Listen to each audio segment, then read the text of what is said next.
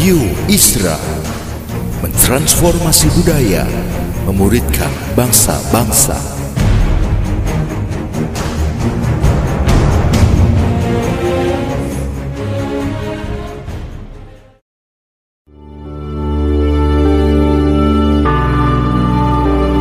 Apostolic Prophetic Messages mengungkapkan pesan dan arahan dari hati Tuhan bagi gerejanya demi menuntaskan mandat kerajaan Allah di Indonesia dan bangsa-bangsa. Selamat mendengarkan.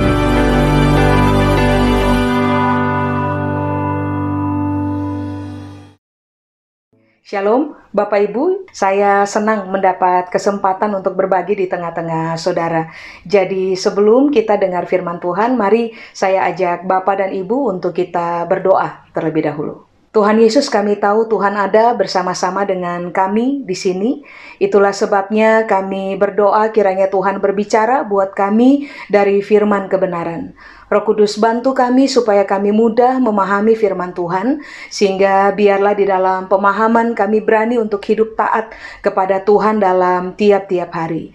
Sementara kami belajar, Tuhan memberkati kami, buat Tuhan seluruh kemuliaan, di dalam nama Yesus kami berdoa. Amin. Baik, Mari saya ajak Bapak dan Ibu untuk buka bersama dengan saya dalam Mazmur pasal 46 Bapak Ibu ayat 10 sampai dengan ayat yang ke-11.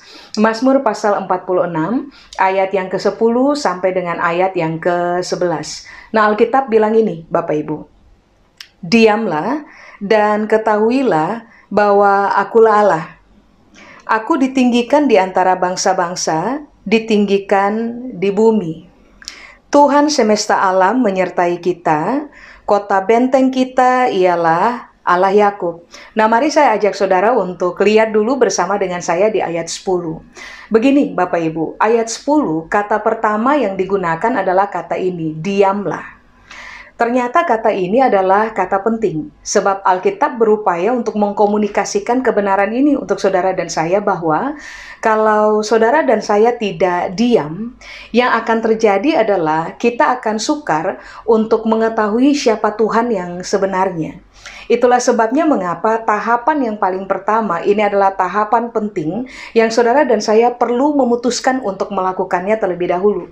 Sehingga pada akhirnya langkah kedua yang akan terjadi buat saudara dan saya adalah kita akan dipermudah untuk mengetahui siapa Tuhan yang sebenarnya. Nah, mari saya jelaskan dulu pengertian dari kata diam, Bapak Ibu. Di dalam kata Ibrani, kata diam itu menggunakan kata ini, rapa Rapa itu artinya adalah begini, Bapak Ibu. Yang pertama, diam karena kita menyadari keterbatasan kekuatan di dalam diri kita. Jadi pemazmur lagi bilang, kamu perlu berdiam dan adalah pada sebuah titik kesadaran bahwa kekuatan di dalam diri kamu itu terbatas. Ini penting, Bapak Ibu. So, kalau kita sadar betul kekuatan kita terbatas, mudah bagi orang untuk berlari kepada Tuhan atau bahkan mengandalkan Tuhan dalam kehidupan. Sebab biasanya ketika orang tahu betul bahwa mereka kuat, mereka pintar, mereka kaya, mereka berpengalaman, lalu menggantungkan pengharapan mereka kepada apa yang terletak pada diri mereka, biasanya yang akan terjadi secara natural adalah orang akan berhenti mengingat Tuhan atau bahkan orang akan berhenti mengandalkan Tuhan dalam kehidupan. Begitu Bapak Ibu. Makanya kenapa ini yang pemazmur bilang, diam dulu aja, sadari dulu aja bahwa kita ini nggak sekuat yang kita pikir. Kita punya kekuatan iya, tapi kekuatan dalam diri kita sangat terbatas dibanding dengan kekuatan hebat yang Tuhan punya, yang sampai dengan hari ini kita paham betul kekuatan di dalam diri Tuhan adalah kekuatan yang tanpa batas. Amin. Nah, pengertian yang kedua dari kata diamlah atau rapa, itu Alkitab bilang begini, berhentilah sejenak, meredalah sejenak dari seluruh kepanikan dalam kehidupan, lalu rilekslah. Sebab ternyata ketika saudara dan saya panik, hmm, tidak akan pernah terjadi apa-apa yang akan menolong diri kita sendiri. Kalau saudara dan saya heboh atau panik, yang akan terjadi adalah perhatian kita akan lebih terfokus kepada masalah itu sendiri, dan kita akan mengalami kesulitan untuk lebih terfokus kepada Tuhan yang kekuatannya tanpa batas. Makanya kenapa pemasur bilang, kamu perlu diam aja dulu, kamu perlu relax dulu, meredaklah dulu, uh, jangan panik, uh, apalagi berhentilah dulu dari semua upaya untuk menolong diri sendiri. Karena pada akhirnya kita paham, kita nggak mampu tolong diri kita pada sebuah uh, titik dalam kehidupan, kita akan menemukan realita orang lain tidak bisa menolong kita, makanya kita butuh diam sejenak supaya pada akhirnya kita kembali kepada landasan berpikir awal. Saya tidak cukup memiliki kekuatan untuk menyelesaikan apa saja dalam hidup. Saya butuh kekuatan tanpa batas dalam kehidupan saya supaya pada akhirnya apa saja yang saya hadapi dalam kehidupan itu bisa saya hadapi dengan kepala tegak dan atas pertolongan Tuhan yang kuat kita bisa menyelesaikan apa saja. Amin. Baru kemudian pemazmur bilang setelah dia bilang diamlah, dia melanjutkan dengan kalimat begini kan dan ketahuilah. Berarti susunannya sederhana. Kalau kita diam, kita gampang mengetahui bahwa Tuhan adalah Allah. Kalau kita tidak diam, Bapak Ibu, sukar bagi kita untuk tiba kepada tahapan berikutnya, yaitu begini: mengetahui bahwa Tuhan adalah Allah. Amin. Nah, begini, Bapak Ibu, semua orang paham betul kalimat ini. Tong kosong, nyaring bunyinya. Kalau nggak ada isi, orang akan bicara lebih banyak. Tapi coba saudara perhatikan, semua yang punya isi, biasanya mereka di dalam diri mereka, biasanya mereka akan menjadi orang-orang yang jauh lebih tenang waktu menghadapi apa saja. Nah, ini yang Alkitab berupaya ajar buat kita, diam ketahui dulu siapa Tuhan. Supaya kita ini nggak nggak nggak menjadi orang-orang yang tong kosong nyaring bunyi gitu. Karena tidak memiliki pengetahuan tentang siapa Tuhan makanya kita gampang panik kita gampang you know, kita gampang mengembangkan cara berpikir yang salah. Kita kemudian gampang menyalahkan Tuhan, gampang menyalahkan orang lain, gampang menyalahkan keadaan yang sedang terjadi dalam kehidupan kita. Makanya tadi saya sudah bilang dari awal kepada Bapak dan Ibu bahwa memutuskan untuk diam, memutuskan untuk menyadari bahwa saya nggak cukup kuat untuk bisa handle apa saja dalam hidup. Saya butuh kekuatan Tuhan yang tanpa batas. Akan menolong saudara dan saya untuk mengalami uh, apa ya kemudahan untuk mengetahui bahwa Tuhan itu Allah.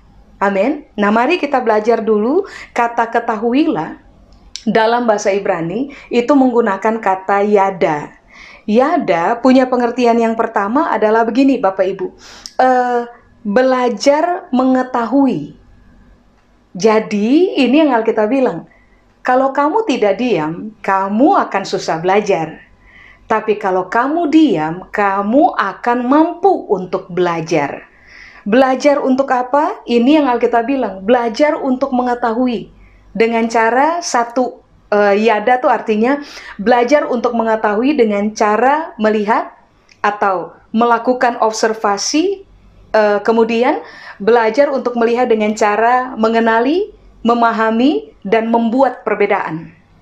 Jadi Alkitab bilang, kalau kamu sadar bahwa kekuatan kamu terbatas, lalu kamu memutuskan untuk berhenti saja dulu, relax saja dulu, kemudian apa tadi? Uh, mereda saja dulu, maka yang akan terjadi adalah kamu akan lebih terfokus untuk belajar mengetahui siapa Tuhan dengan cara uh, melihat atau mengobservasi, mengenali, memahami, dan membuat sebuah pembedaan dalam pertimbangan berpikir kita.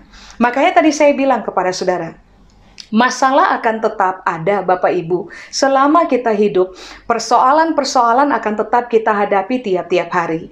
Tapi ini yang perlu Bapak Ibu dan juga saya kembangkan dalam pemahaman kita. Supaya pada akhirnya kita bisa deal dengan masalah yang ada lalu menyelesaikannya dalam posisi sebagai orang-orang menang.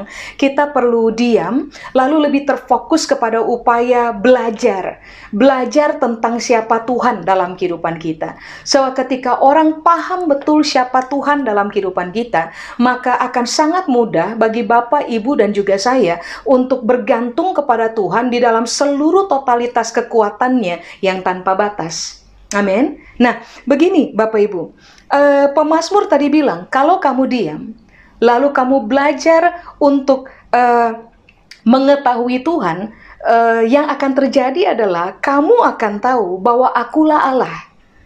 Nah, kata Allah di situ itu menggunakan kata Ibrani Elohim. Elohim itu punya pengertian supreme God atau orang juga menyebutnya dengan istilah prime God. Uh, Allah pada posisi tertinggi, Tuhan pada posisi tertinggi, dan Tuhan yang terkenal karena keunggulannya tidak bisa dikalahkan oleh siapa saja atau apa saja. Makanya, kenapa pemazmur bilang, "Kamu perlu diam, supaya kamu bisa belajar bahwa Tuhan yang kamu sembah dalam kehidupan adalah Tuhan yang supreme, Tuhan yang prime, Tuhan yang menduduki posisi paling tinggi dan dia akan selalu unggul tidak bisa dikalahkan dalam hidup. Kalau orang tidak diam, orang tidak belajar. Kalau orang tidak belajar atau orang gagal belajar, maka pemahaman yang benar mengenai siapa Tuhan dalam kehidupan mereka akan mengalami pengaburan dalam diri. Makanya tadi saya bilang, kalau pemahaman kita terhadap Tuhan mengalami kekaburan, ya pengaburan yang akan terjadi adalah saudara dan saya akan sukar sekali untuk mengandalkan Tuhan dalam kehidupan kita. Kita akan lebih cenderung mengandalkan diri sendiri dengan semua pemahaman yang kita pahami tentang diri sendiri bahwa saya kuat, saya kaya, saya pintar, saya berpengalaman, saya bisa tolong diri saya, nanti saudara akan lihat bahwa pada satu titik saudara dan saya pun akan menemukan bahwa ternyata kita tidak bisa tolong diri kita dan yang bisa tolong diri kita cuma satu saja, Supreme God atau Prime God, Tuhan tertinggi dan Tuhan yang selalu unggul dalam kehidupan. Amin. Nah, kata Elohim, pengertian yang berikutnya adalah begini: Tuhan yang besar, Tuhan yang perkasa, dan Tuhan yang benar. Jadi ini yang Alkitab bilang, sangat penting bagi saudara dan saya untuk diam lebih dulu supaya pada akhirnya dari dari proses pembelajaran kita, saudara dan saya akan menemukan sebuah pemahaman, pengenalan tentang Tuhan bahwa Dia supreme God atau prime God, tapi Dia juga adalah Tuhan yang besar, Tuhan yang perkasa dan juga Tuhan yang benar. Amin. Nah, ini penting Bapak Ibu. Sebab kalau saudara dan saya tidak tiba kepada pemahaman ini, bahaya buat kita. Lalu coba saudara lihat kalimat berikutnya di ayat ke-10. Aku ditinggikan di antara bangsa-bangsa, kemudian ditinggikan di bumi. Bapak Ibu, bahkan bangsa-bangsa pun somehow meninggikan Tuhan karena dia adalah Elohim. Bahkan bumi pun meninggikan Tuhan karena Dia adalah Elohim. Nah, apa yang harus kita kerjakan adalah kita harus mengerjakan hal yang sama. Tapi hal yang sama hanya akan bisa terjadi dalam kehidupan kita, yaitu kita akan dikenal sebagai orang yang meninggikan Tuhan ketika saudara dan saya ada pada kemampuan untuk mengetahui dan memahami dan mengenal siapa Tuhan yang sebenarnya. Saya yakin saudara telah uh, tahu betul bahwa berkali-kali saya berbagi kepada saudara bahwa cara satu-satunya supaya saudara dan saya mudah mengenali Tuhan dalam kehidupan kita, mudah untuk mempelajari Tuhan dalam kehidupan kita adalah melalui firman-Nya. Siapa belajar firman sungguh-sungguh, mereka akan sangat paham siapa Tuhan, mengenali Tuhan, dan bisa membuat pembedaan dalam pertimbangan mereka mengenai Tuhan itu sendiri. Sehingga pada akhirnya, saya ulang, saudara dan saya akan sangat mudah untuk mengandalkan Tuhan in any cases in life, dalam dalam semua kasus kehidupan yang kita hadapi tiap-tiap hari. Makanya kenapa pemazmur bilang, diam dulu, Jangan heboh dulu. Jangan gampang mengeluh dulu, jangan gampang bersuara dulu, jangan gampang panik dulu. Lebihlah terfokus kepada upaya belajar sampai kita mengenali siapa Tuhan, supaya waktu orang menghadapi apa saja, uh, saudara dan saya menghadapi apa saja, pada akhirnya orang akan menemukan dan kita juga akan menemukan diri kita, kita tenang menghadapi apa saja. Amin. Nah, coba sekarang saudara bisa lihat dengan saya di ayat 11. Ini menarik ayat 11 Bapak Ibu, sebab di ayat 11 pemazmur bilang, Tuhan semesta alam menyertai kita. Kota benteng kita ialah Allah Yakub, Sela. Coba saudara perhatikan, Tuhan semesta alam. Saya yakin betul saudara pernah berdiri di puncak gunung lalu kemudian melayangkan pandangan ke sekeliling. Saudara akan melihat bahwa satu memang pemandangan yang kita lihat indah, tapi yang kedua betapa luasnya uh, apa ya uh, daerah atau wilayah yang sedang kita lihat di depan matanya kita. Walaupun kita tahu pandangan mata kita terbatas, waktu kita di puncak gunung dan melihat sekeliling, kita bisa melihat betapa luasnya yang kita lihat. Tapi ingat baik, pandangan kita tetap terbatas. Nah, masalahnya ini yang Alkitab bilang. Tuhan itu bukan pribadi yang hanya unggul pada sebuah batasan wilayah tertentu. Tuhan bukan se uh, seorang satu pribadi yang begini. Uh, yang besar, yang perkasa, yang benar hanya pada sebuah cakupan uh, kasus tertentu. Bukan, Pak Ibu.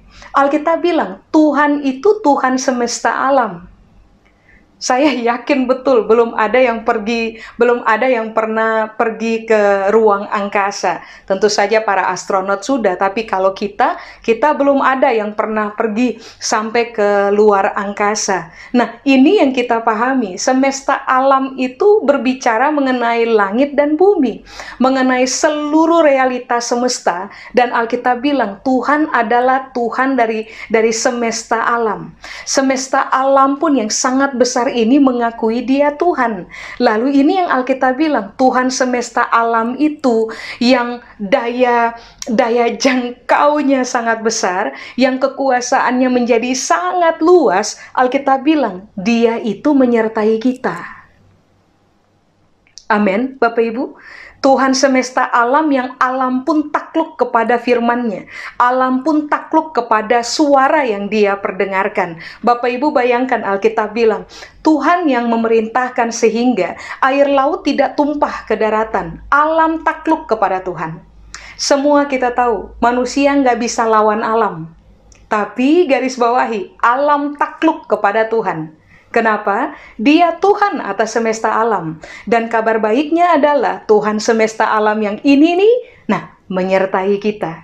Amin. Nah, kata Tuhan di situ, Bapak Ibu, dalam bahasa Ibrani-nya menggunakan kata ini, YHWH.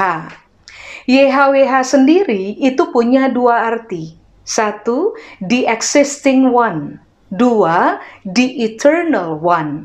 Jadi Alkitab lagi bilang, Tuhan yang semesta alam takluk kepadanya adalah Tuhan yang untuk sampai kepada kekekalan akan tetap eksis dalam kehidupan kita. Hadir dalam kehidupan saudara dan saya untuk menyertai kita.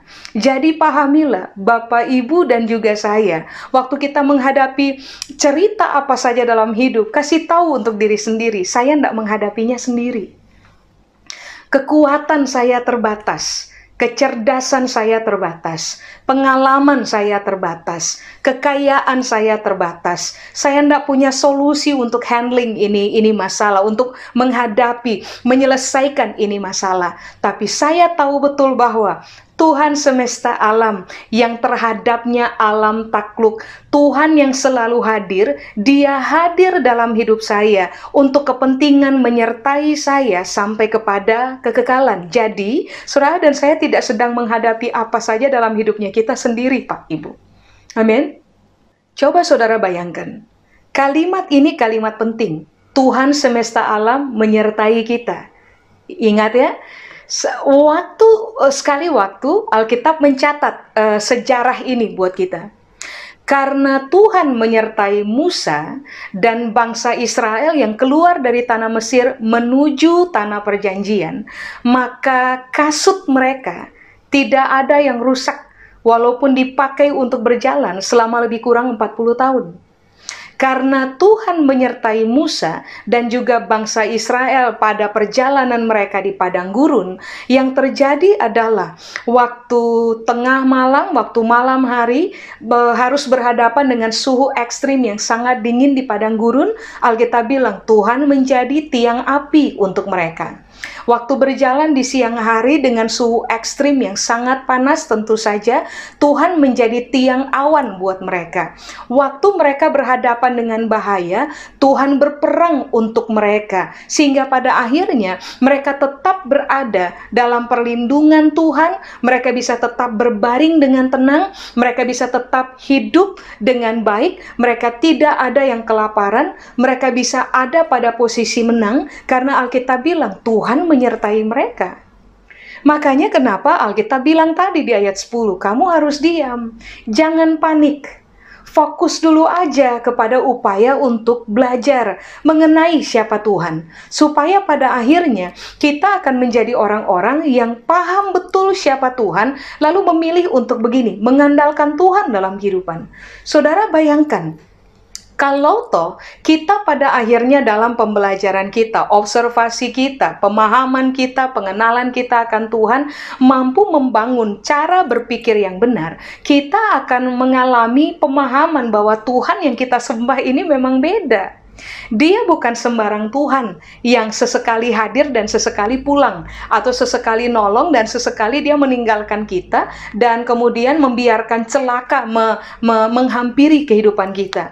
Ingat ini baik, kita tadi sudah belajar bahwa Tuhan yang ada dalam kehidupan saudara dan saya adalah Supreme God, Prime God, Tuhan yang besar, Tuhan yang uh, benar, Tuhan yang perkasa, tapi juga Tuhan yang akan selalu menyertai kita karena Dia hadir dalam kehidupan kita dan Dia akan bertahan dalam kehidupan kita sampai kepada kekekalan.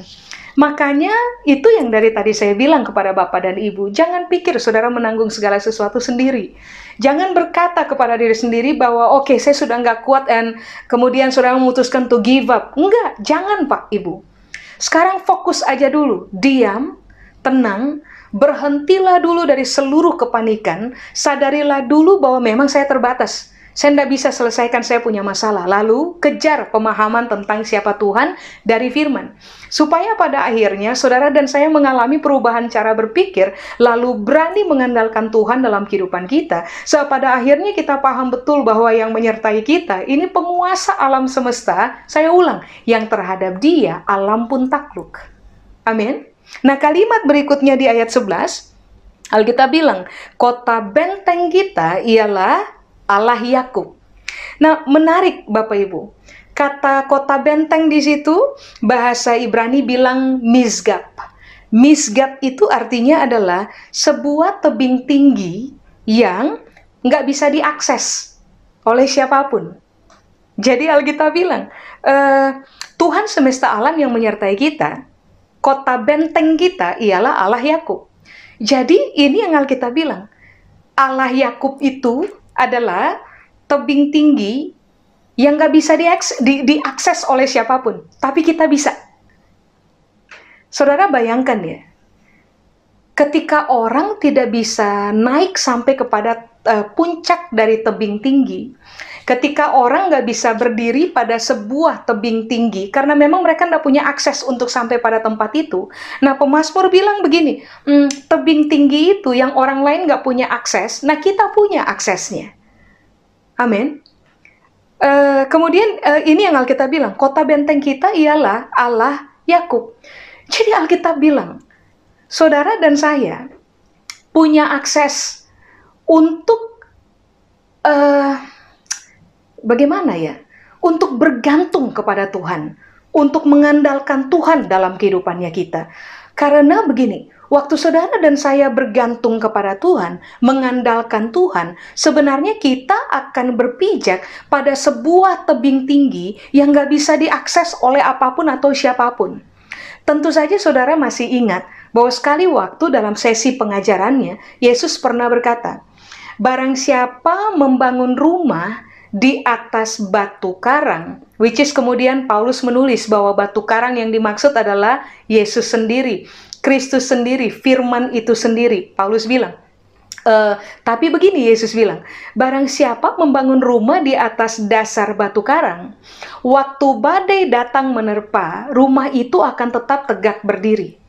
Tapi barang siapa membangun rumah di atas dasar pasir, waktu badai datang, rumah itu akan roboh dan hebatlah kerusakannya. Amin.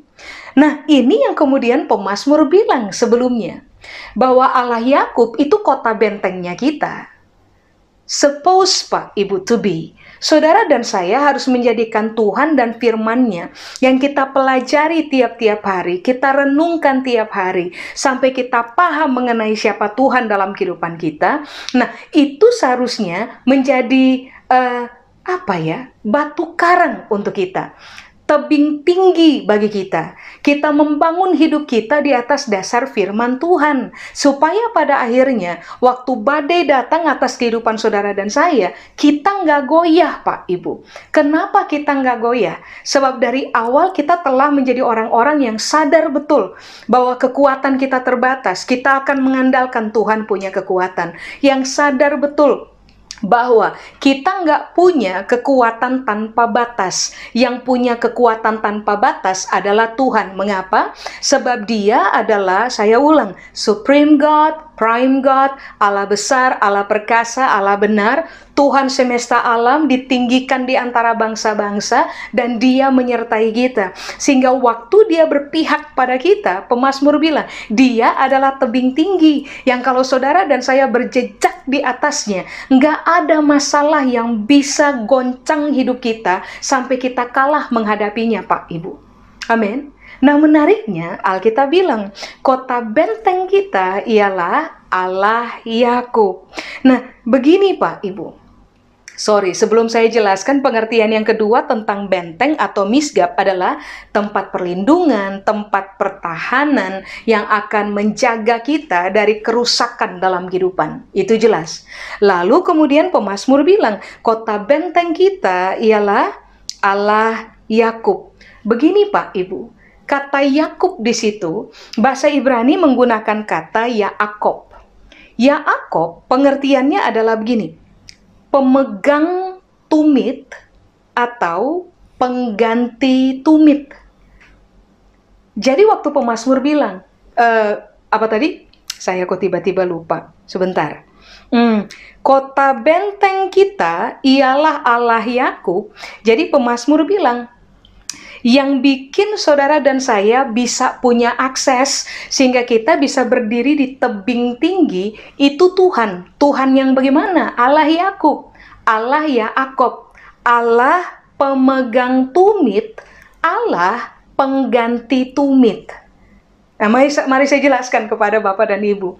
Tumit, Pak, Ibu, jelas kita tahu adalah tulang terbesar di, di, di, di telapak kaki. Ya, kalau saudara lihat, saudara punya kaki, saudara akan menemukan tumit adalah tulang terbesar. Nah, fungsi tumit ternyata adalah begini, menyangga berat badan. Sehingga orang itu bisa berdiri, orang bisa berjalan, dan orang juga bisa berlari. Nah, tadi pemazmur bilang, kota benteng kita adalah Allah Yakub.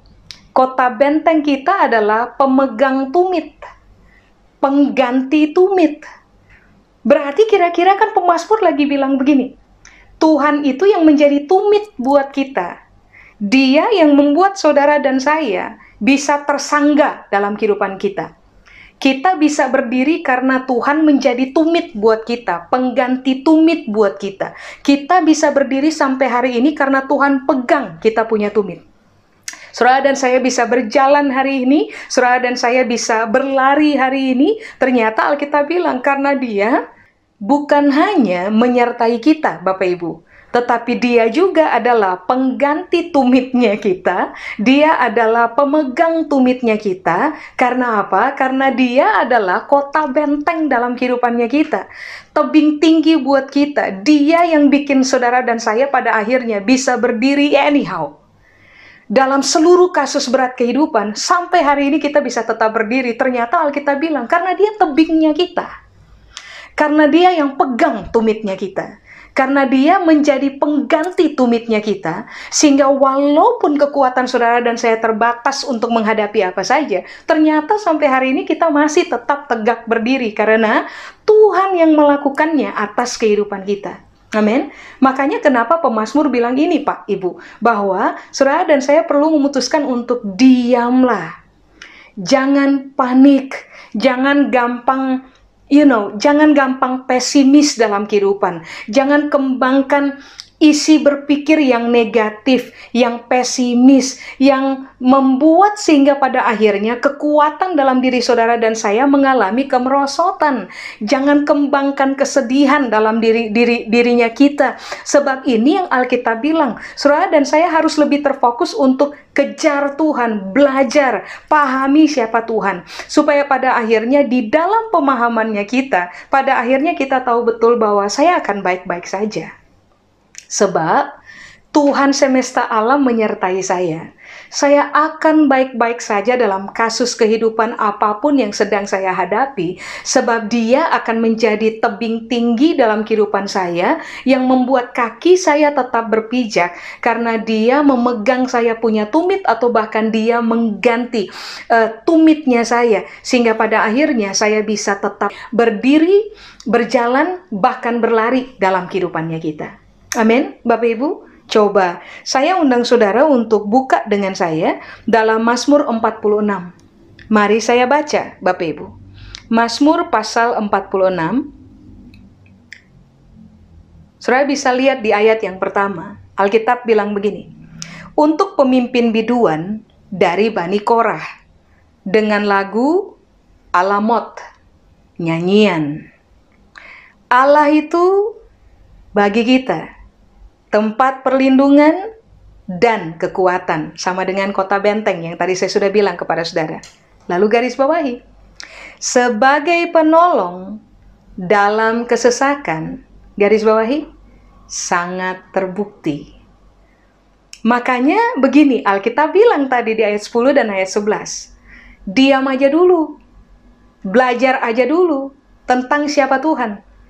Sa kalau saudara dan saya sudah paham tentang siapa Tuhan dan mengenali siapa Tuhan, kita akan bisa menyanyikan nyanyian yang sama yang dinyanyikan oleh Bani Korah yang berani sekali berkata bahwa engkau adalah kota benteng untuk saya, tempat perlindungan, tempat pertahanan. Lalu kemudian kalimat berikutnya adalah engkau adalah penolong buat saya dan sebagai penolong dalam kesesakan engkau telah sangat terbukti.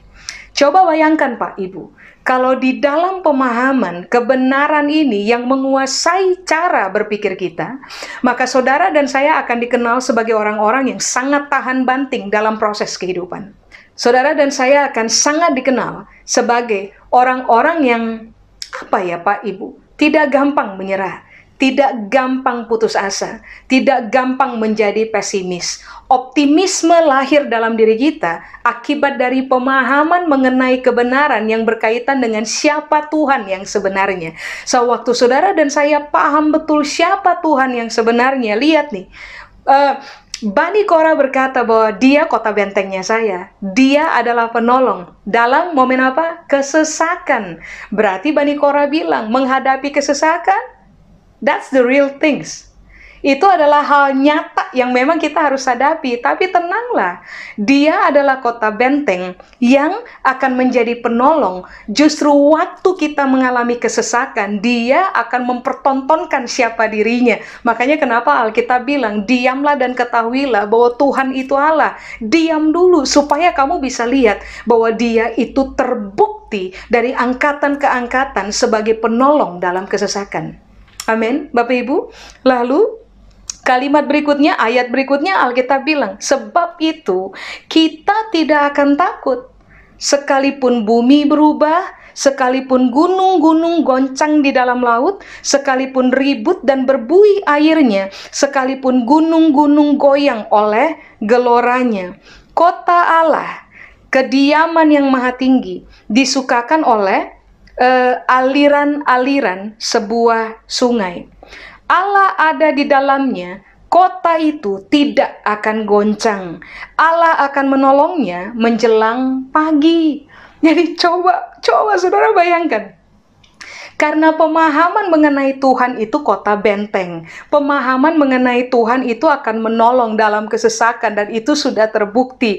Uh, makanya Bani Kora dalam nyanyiannya bilang begini, kita nggak takut kita nggak takut waktu gunung bergoncang.